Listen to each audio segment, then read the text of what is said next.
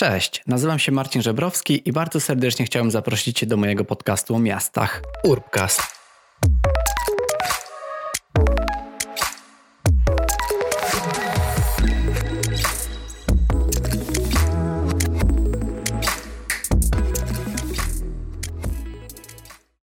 Cześć, witajcie w kolejnym odcinku mojego podcastu. Tym razem będzie to Small Talk, którego już jakiś czas nie realizowałem. No i przez to, że ostatnio realizowałem głównie odcinki z gośćmi, to pomyślałem, że też o czymś teraz chwilkę opowiem. E, a opowiem o temacie, który dotyczy każdego z nas, który uwydatnia się szczególnie teraz w lato, który uwydatnia się szczególnie w miejscach naszego zamieszkania, a więc e, przede wszystkim w dużych miastach to temat, o którym wydaje mi się, niewiele z nas wie lub nie jest świadomych, ale którego skutki każdy odczuwa jedni mniej, jedni bardziej. No natomiast jest to rzecz, która dotyczy nas wszystkich, a więc miejska wyspa ciepła. Czym ona jest? Czym w ogóle jest to zjawisko, które nazywa się w skrócie właśnie MWC, czy po angielsku Heat Island Effect? Efekt miejskiej wyspy ciepła polega po prostu na tym, tak jak sama nazwa mówi, że miasta, czyli obszary silnie zurbanizowane, nagrzewają się szybciej niż okoliczne małe wsie, miasteczka czy po prostu jakieś bardziej rozległe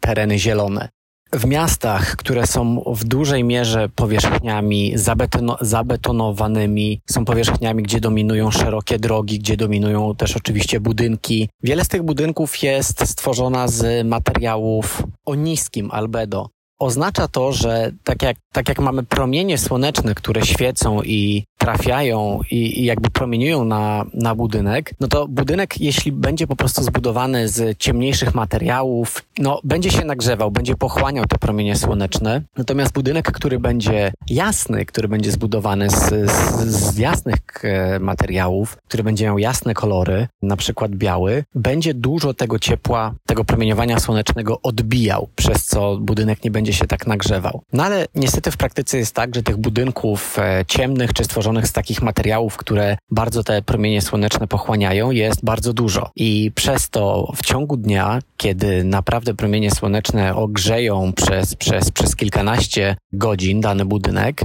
dochodzi do tego, że nawet w nocy, jeśli słońce przestaje już grzać i, i świecić, te budynki emitują ciepło pochłonięte w ciągu dnia. Więc przyczynia się to do tego, że nawet jeżeli jest e, noc, nawet jeżeli jest już ciemno i powinno być dużo, dużo chłodniej, no w rzeczywistości chłodniej dużo nie jest, ponieważ te budynki uwalniają ciepło zgromadzone w ciągu dnia. I na tym mniej więcej polega właśnie ta miejska wyspa ciepła. No ja też mówię o niej nie tylko dlatego, że to jest bardzo, bardzo istotna kwestia, ale też dlatego, no, że mam na ten temat jakąś tam wiedzę, ponieważ e, robiłem, a właściwie jeszcze kończę robić swoją pracę magisterską na temat miejskiej wyspy ciepła. I ja co prawda zająłem się tym tematem w Singapurze, bo kiedy odwiedziłem Singapur w zeszłym roku, naprawdę to, go, to gorąco mnie bardzo uderzyło, dosłownie i w przenośni. To, że ludzie nie spędzają czasu za bardzo na powietrzu, pomimo tego, że jest bardzo, bardzo zielono, no tylko wolą trzymać się miejsc bardzo klimatyzowanych, galerii, czy różnych restauracji, czy po prostu, tak, no tych, tych galerii chyba najbardziej jednak, gdzie no to życie miejskie jest skupiane w przeogromnych galeriach handlowych. No i ludzie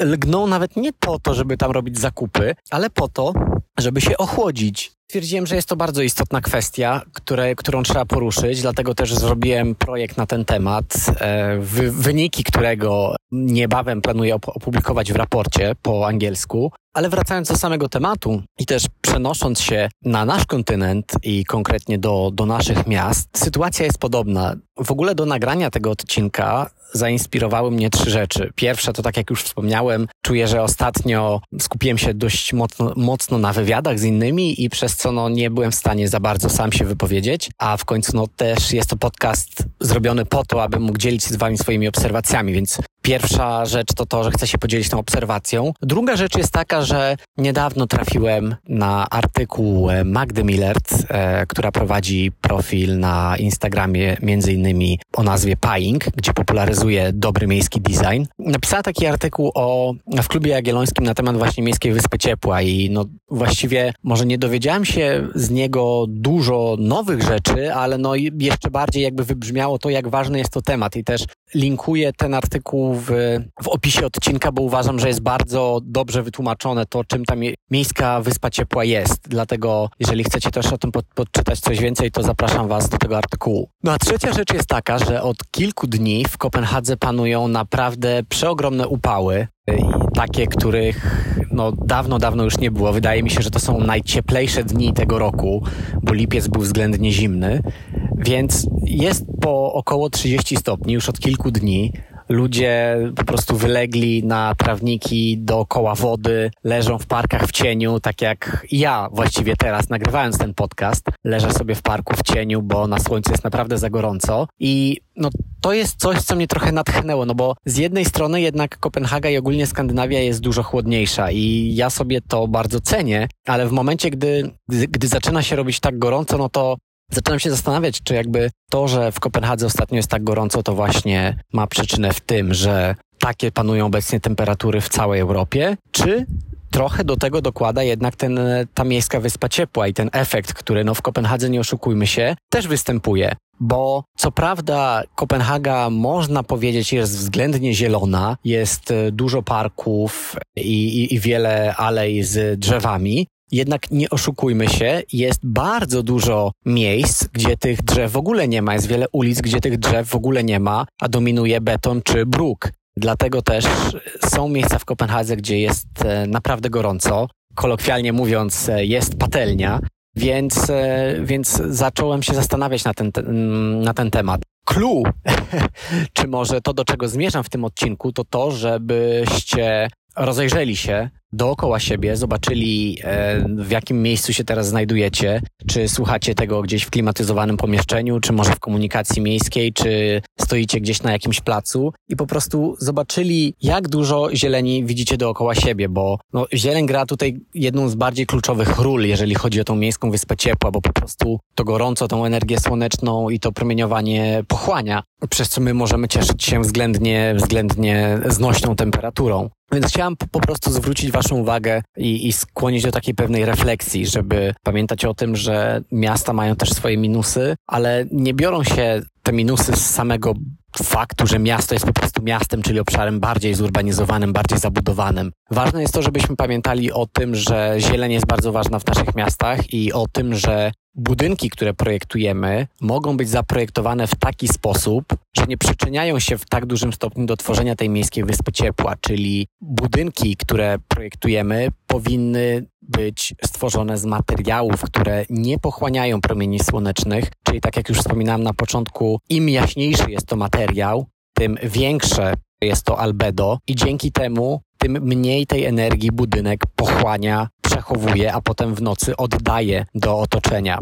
Nie chcę już tutaj wchodzić też w tematy suszy, bo to, że w miastach zaczyna brakować wody jest rzeczą, która nie jest e, scenariuszem z filmu science fiction, e, czy z, film, czy z jakiegoś filmu o apokalipsie, gdzie ludzie walczą o wodę, tylko jest rzeczą, która już realnie zaczyna się dziać. Są miasta, w tym w Polsce, w których wody zaczyna realnie brakować, w których e, władze muszą stosować do mieszkańców pewne prośby czy ogłoszenia o, o tym, żeby szanowali tą wodę, żeby używali jej w danych momentach mniej mniej, albo nawet muszą zamawiać dostawy wody w cysternach, co jeszcze jakiś czas temu, wiele lat temu byłoby sytuacją nie do pomyślenia. Natomiast no, poddaję pod taką waszą refleksję to, że to, że w miastach jest tak ciepło i to, że nagle w Warszawie mamy, czy, czy w innym polskim mieście, czy w Krakowie, czy w Gdyni, to, że nagle mamy 30 stopni, to nie jest jednoznacznie dobre. Więc ważne jest to, żebyśmy zauważyli, że to, że w naszych miastach, w, Polsce, w Warszawie, Krakowie, Wrocławiu, Gdyni czy, czy innym mniejszym mieście jest nagle gorąco i jest tak gorąco, że czujemy się jakbyśmy byli na wakacjach w Hiszpanii czy w Portugalii, to nie oznacza, że to jest jednoznacznie dobra rzecz. Więc pamiętajmy o tym, zanim będziemy się cieszyć, jak to jest gorąco i jakie to kolejne rekordy temperatury bijemy, oprócz tego, że oczywiście zaczyna być to nieznośne, a szczególnie dla osób starszych, to jednak no, warto pamiętać, że samo to w sobie nie jest dobrą oznaką, że nagle jest aż tak gorąco i naprawdę może sprawiać pewne problemy w, e, w, w normalnym funkcjonowaniu. Dlatego Samo pojęcie miejskiej wyspy ciepła jest tematem bardzo ciekawym i tak jak wspominałem, no, głównym narzędziem do walczenia z nim, czy do jakby no, wychodzeniu naprzeciw temu, temu efektowi jest właśnie to, aby stosować bardzo dużo miejskiej zieleni w miastach, a także to, aby projektować miasta w taki sposób, aby zapewniać pewne korytarze wiatru dla wiatru w naszych miastach, tak aby umożliwić e, wentylację między budynkami, co też niestety czasami jest zapominane i na przykład zabudowywuje się kanały dla e, kanały wiatrowe, co no, jest zbrodnią moim zdaniem przeciwko miastom, bo jednak no, te kanały wiatrowe, e, kanały wentylacyjne no, są bardzo istot, istotną rzeczą. Dlatego o tym, o tym starajmy się pamiętać. Też, też e, pamiętajmy o tym, aby oszczędzać szczególnie w tych czasach wodę i nie stosować nie wiadomo jak długich kąpieli, bo tej wody może nam w pewnym momencie zabraknąć. I oczywiście po prostu pamiętajmy o tym, że teraz te czasy są dla nas dość trudne przez to, w jaki sposób miasta się rozwijają, a często no, rozwijają się w taki sposób, że zapominamy o tych najważniejszych rzeczach, tak jak, e, tak jak parki, czy tak jak e, odpowiednie szerokości budynków, czy odpowiednie elewacje wykonane z odpowiednich materiałów. Także to jest takie moje krótkie przemyślenie, taki mój e, small talk, moja mała myśl, small thought, którą, którą dzisiaj, dzisiaj dla Was mam. No i co? I mam nadzieję, że tak jak, tak jak już wspominałem, będziecie się rozglądać dookoła i pamiętać o tym, że e, nasze miasta nagrzewają się w dużo większym tempie niż okoliczne miejsca i że nie jest to dobre i że no jest to coś, co, czemu powinniśmy w jakiś sposób przeciwdziałać. Dzięki wielkie i do usłyszenia